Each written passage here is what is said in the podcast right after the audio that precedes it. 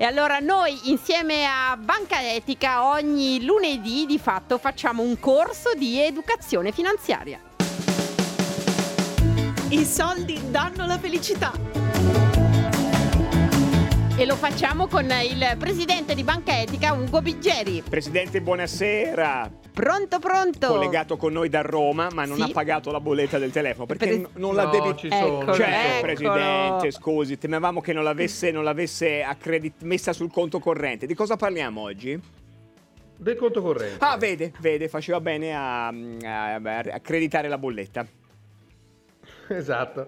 Beh, i conti correnti sono, sono uno strumento, un servizio finanziario che ci serve, serve molto perché serve per custodire i nostri risparmi e soprattutto per i sistemi di pagamento, per ricevere soldi oppure per, per- per pagare qualcuno, per pagare le bollette, per esempio. per, è, è così importante oggi avere un conto corrente, in particolare un IBAN, che è una di queste cose, queste sigle molto strane, eh, che però è sostanzialmente un identificativo internazionale del nostro numero di conto, che addirittura in, in Francia per primi si parla del, del diritto ad avere un conto corrente, perché senza conto corrente, ahimè, non si riesce poi Cioè, ci faccia a capire, interagire. Presidente Biggeri, cioè in Francia non importa che tu abbia i soldi, ti danno lo stesso un conto corrente?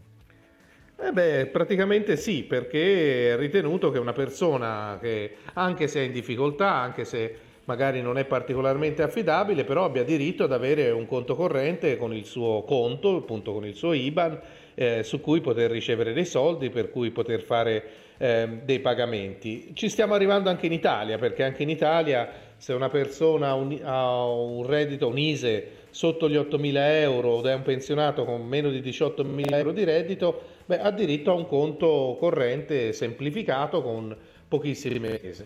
Quindi, Presidente, l'idea è un po' come il codice fiscale ci identifica così per, eh, come cittadini all'anagrafe, di fatto ormai come esseri umani dobbiamo avere a che fare con l'interazione economica, non è che possiamo stare fuori da tutto. Quindi l'IBAN è un po' il nostro codice fiscale dell'economia, della nostra identità finanziaria.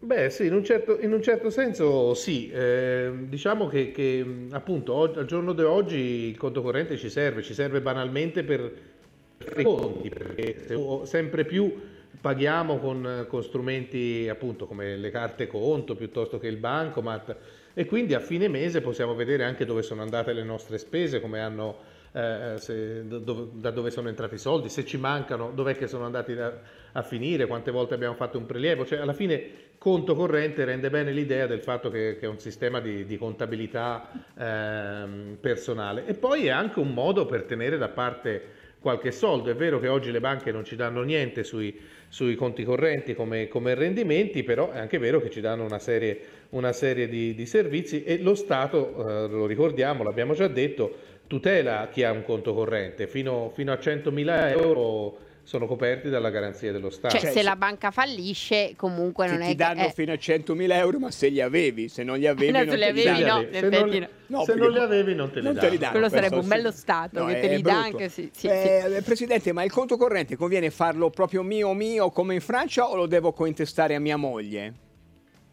Beh, ecco, una, un- una volta, diciamo, per, per fare un esempio, mio nonno eh, parlava col direttore di banca che sapeva sicuramente quanti soldi c'erano in casa, la nonna aveva la paghetta in contanti e non, non sapeva nulla.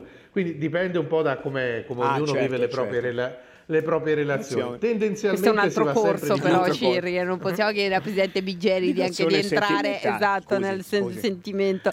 Invece, più o meno Però- quanto... Prego, scusi. No, no, no, niente.